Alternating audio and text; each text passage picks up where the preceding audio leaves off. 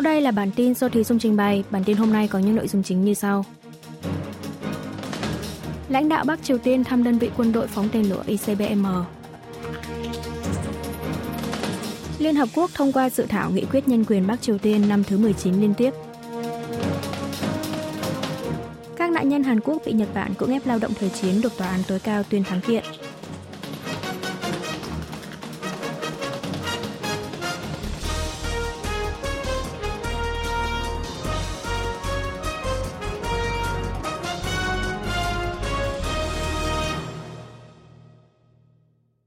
Lãnh đạo Bắc Triều Tiên thăm đơn vị quân đội phóng tên lửa ICBM. Đài tiếng nói Triều Tiên, đài phát thanh nhà nước của miền Bắc, ngày 21 tháng 12 đưa tin, Chủ tịch Ủy ban Quốc vụ Kim Jong-un một ngày trước đã tới thăm và khích lệ tinh thần đại đội cờ đỏ 2 thuộc Tổng cục tên lửa. Đơn vị đã tham gia vụ phóng tên lửa đạn đạo xuyên lục địa ICBM Hoa Song 18 hôm 18 tháng 12. Chủ tịch Kim đánh giá vụ phóng tên lửa vừa rồi là một lời giải thích rõ ràng về bước tiến trong chiến lược hạt nhân của Bắc Triều Tiên, cũng như về phương thức tấn công không do dự bằng hạt nhân nếu quân địch khiêu khích hạt nhân. Nhà lãnh đạo miền Bắc nhấn mạnh nước này giờ đây đã sở hữu được năng lực phòng thủ thực sự, có thể tấn công phủ đầu dù quân địch ở bất cứ nơi đâu. Đại đội cơ đỏ 2 phải chuẩn bị kỹ lưỡng để có thể hoàn thành sứ mệnh răn đe chiến tranh hạt nhân vào bất cứ lúc nào. Cùng ngày, Bắc Triều Tiên đã tuyên bố dưới danh nghĩa Phó Chủ tịch Ủy ban tuyên truyền Đảng Lao động Kim Yo Jong, em gái của nhà lãnh đạo Kim Jong Un, tuyên bố chỉ trích cuộc họp của Hội đồng Bảo an ngày 19 tháng 2 vừa qua, thảo luận về vụ phóng tên lửa ICBM của Bình Nhưỡng. Tuyên bố nhấn mạnh Hội đồng Bảo an phải truy cứu trách nhiệm về thái độ và hành động vô trách nhiệm của hai nước Hàn-Mỹ. Hãng thông tấn Trung ương Triều Tiên cùng ngày cũng đăng tải bài bình luận chỉ trích việc liên quân Hàn Mỹ bổ sung thêm nội dung diễn tập tác chiến hạt nhân trong cuộc tập trận lá chắn tự do Uichi vào năm sau, không khác nào là lời tuyên chiến rõ ràng. Trong một diễn biến khác, Ngoại trưởng Hàn Mỹ-Nhật ngày 21 tháng 12 đã ra tuyên bố chung lên án các động thái khiêu khích triển miên của Bắc Triều Tiên là hành vi đe dọa nghiêm trọng tới hòa bình và an ninh bán đảo Hàn Quốc, khu vực và quốc tế, gây hại tới hệ thống không phổ biến hạt nhân thế giới. Liên Hợp Quốc thông qua dự thảo nghị quyết nhân quyền Bắc Triều Tiên năm thứ 19 liên tiếp. Đại hội đồng Liên Hợp Quốc ngày 19 tháng 12 giờ địa phương đã mở phiên họp toàn thể tại trụ sở ở New York, Mỹ, thông qua dự thảo nghị quyết lên án tình trạng xâm hại nhân quyền trên diện rộng và có tổ chức tại Bắc Triều Tiên với sự nhất trí toàn diện. Đây là năm thứ 19 liên tiếp nghị quyết này được thông qua. Dự thảo năm nay do các nước thành viên Liên minh châu Âu khởi xướng vẫn duy trì khung nội dung cơ bản như các năm trước, bổ sung thêm nội dung liên quan đến vụ Trung Quốc gần đây cưỡng chế trục xuất người tị nạn miền Bắc. Bên cạnh đó, dự thảo nghị quyết cũng chỉ ra rằng Bắc Triều Tiên đang huy động nguồn tiền phát triển vũ khí hạt nhân từ các hành vi xâm hại nhân quyền như cưỡng chế lao động và đề cập tới vấn đề tù nhân chiến tranh, nạn nhân bị miền Bắc bắt cóc, giam giữ. Phát ngôn viên Bộ Ngoại giao Hàn Quốc Im Su Sok ngày 21 tháng 12 bày tỏ lập trường hoan nghênh việc Đại hội đồng Liên Hợp Quốc thông qua dự thảo nghị quyết nhân quyền miền Bắc. Trong thời gian tới, Hàn Quốc sẽ tiếp tục nỗ lực để nâng cao nhận thức quốc tế về vấn đề nhân quyền Bắc Triều Tiên, trong đó bao gồm cả việc bảo hộ người tị nạn miền Bắc. Vị trí đặc phái viên phụ trách chính sách Bắc Triều Tiên của Mỹ sắp sửa lại bị bỏ trống. Vị trí đặc phái viên phụ trách chính sách Bắc Triều Tiên thuộc Bộ Ngoại giao Mỹ sắp sửa bị bỏ trống một lần nữa sau 2 năm 7 tháng. Đại sứ Song Kim, người giữ chức vụ này từ tháng 5 năm 2021, dự kiến sẽ nghỉ hưu vào cuối tháng này, trong khi người kế nhiệm ông vẫn chưa được chỉ định. Trên thực tế, ông Song Kim hiện đã rút khỏi các nghiệp vụ liên quan, phó đặc phái viên trong Park đang làm thay công việc của ông. Một số ý kiến trong Bộ Ngoại giao Mỹ cho rằng bà Trong Park sẽ là người kế nhiệm ông Song Kim, nhưng được biết chính phủ Washington vẫn chưa thảo luận cụ thể. Thậm chí giới ngoại giao còn có ý kiến rằng chính phủ Mỹ không cần vội vàng bổ nhiệm người mới vì Bắc Triều Tiên hiện đang không hề quan tâm tới đàm phán hay đối thoại với Mỹ. Vị trí đặc phái viên về chính sách Bắc Triều Tiên từng bị bỏ trống trong khoảng 4 tháng sau khi chính phủ Tổng thống Joe Biden ra mắt vào tháng 1 năm 2021. Trong buổi họp báo sau hội nghị thường định Hàn Mỹ vào tháng 5 cùng năm, Tổng thống Joe Biden đã bất ngờ công bố ông Song Kim, khi đó là đại sứ Mỹ tại Indonesia, giữ chức đặc phái viên phụ trách chính sách Bắc Triều Tiên. Các nạn nhân Hàn Quốc bị Nhật Bản cưỡng ép lao động thời chiến được tòa án tối cao tuyên thắng kiện. Tòa án tối cao Hàn Quốc ngày 21 tháng 12 đã bác đơn kháng cáo của doanh nghiệp Nhật Bản trong hai vụ kiện của các nạn nhân bị cưỡng ép lao động thời chiến, y án sơ thẩm, tuyên phía nguyên đơn thắng kiện. Vụ kiện đầu tiên là của 7 nạn nhân khởi kiện công ty thép Nippon vào tháng 3 năm 2013. Tuy nhiên tới thời điểm hiện tại, cả 7 nạn nhân đều đã qua đời. Vụ kiện thứ hai là của ba nạn nhân và một gia quyến, khởi kiện công ty công nghiệp nặng Mitsubishi vào tháng 2 năm 2014. Tới nay, cả ba nạn nhân trong vụ kiện cũng đã lìa đời, trong khi còn chưa được nghe phán quyết cuối cùng. Trong cả phiên sơ thẩm và phúc thẩm thứ nhất, tòa án đã tuyên hai doanh nghiệp Nhật Bản phải bồi thường cho mỗi nạn nhân từ 100 tới 150 triệu won, 76.740 tới 115.110 đô la Mỹ. Lần này, Tòa án tối cao ấn định tổng số tiền bồi thường cho tất cả 10 nạn nhân là 1,17 tỷ won, 897.900 đô la Mỹ. Vào năm 2018, trong một vụ kiện tương tự khác của các nạn nhân bị cưỡng ép lao động thời chiến, Tòa án tối cao Hàn Quốc đưa ra phán quyết rằng, mặc dù phía Nhật Bản đã bồi thường, bù đắp một phần thiệt hại cho các nạn nhân theo Hiệp định về quyền yêu sách Hàn-Nhật năm 1965, nhưng quyền đòi bồi thường thiệt hại của các nạn nhân vẫn còn hiệu lực. Tuy nhiên, phía doanh nghiệp tội phạm thời chiến Nhật Bản vẫn đang từ chối chi trả tiền bồi thường theo phán quyết của Tòa án Hàn Quốc.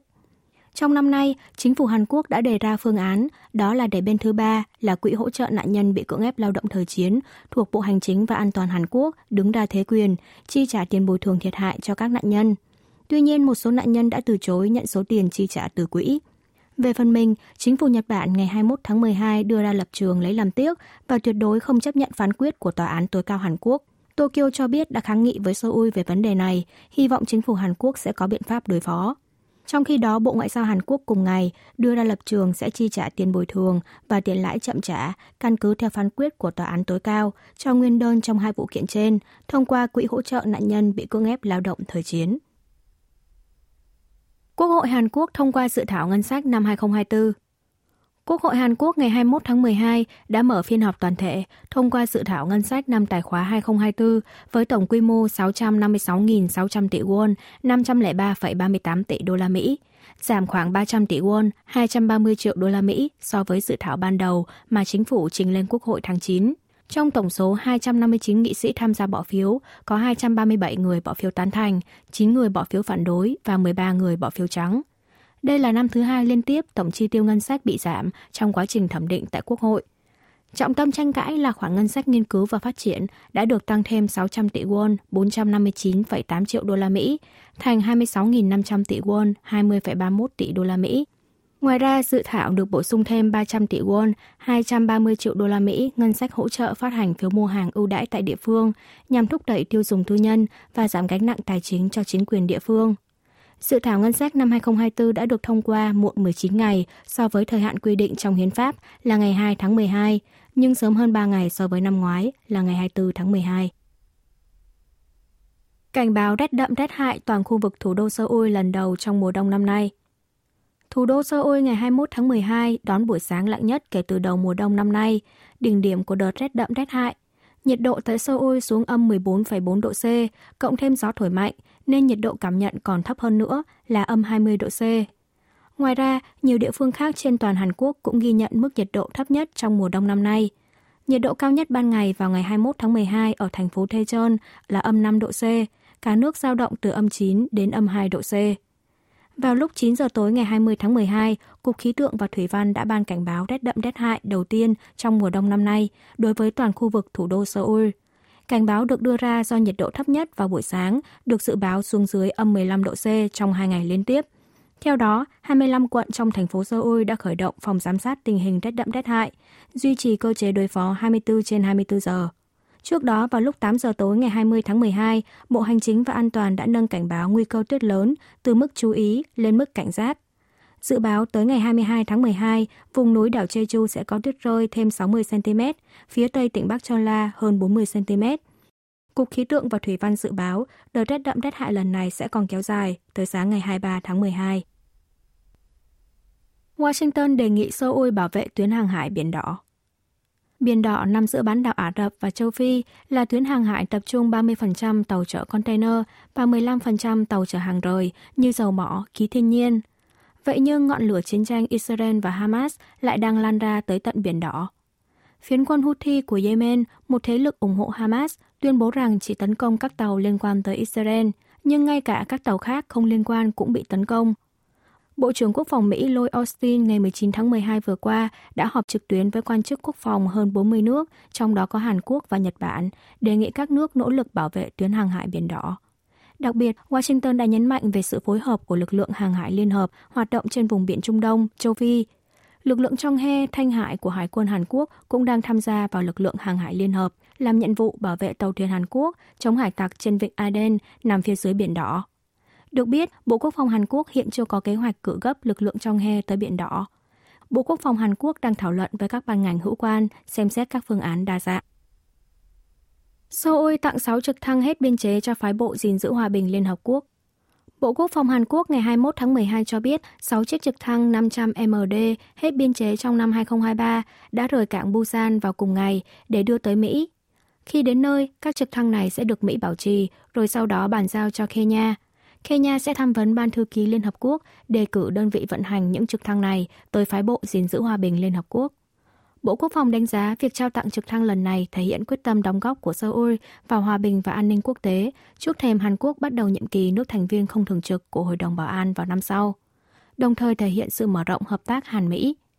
Tại hội nghị Bộ trưởng gìn giữ hòa bình Liên Hợp Quốc diễn ra ở Seoul vào năm 2021, chính phủ Hàn Quốc từng cam kết tặng 16 trực thăng 500 MD cho phái bộ gìn giữ hòa bình của Liên Hợp Quốc.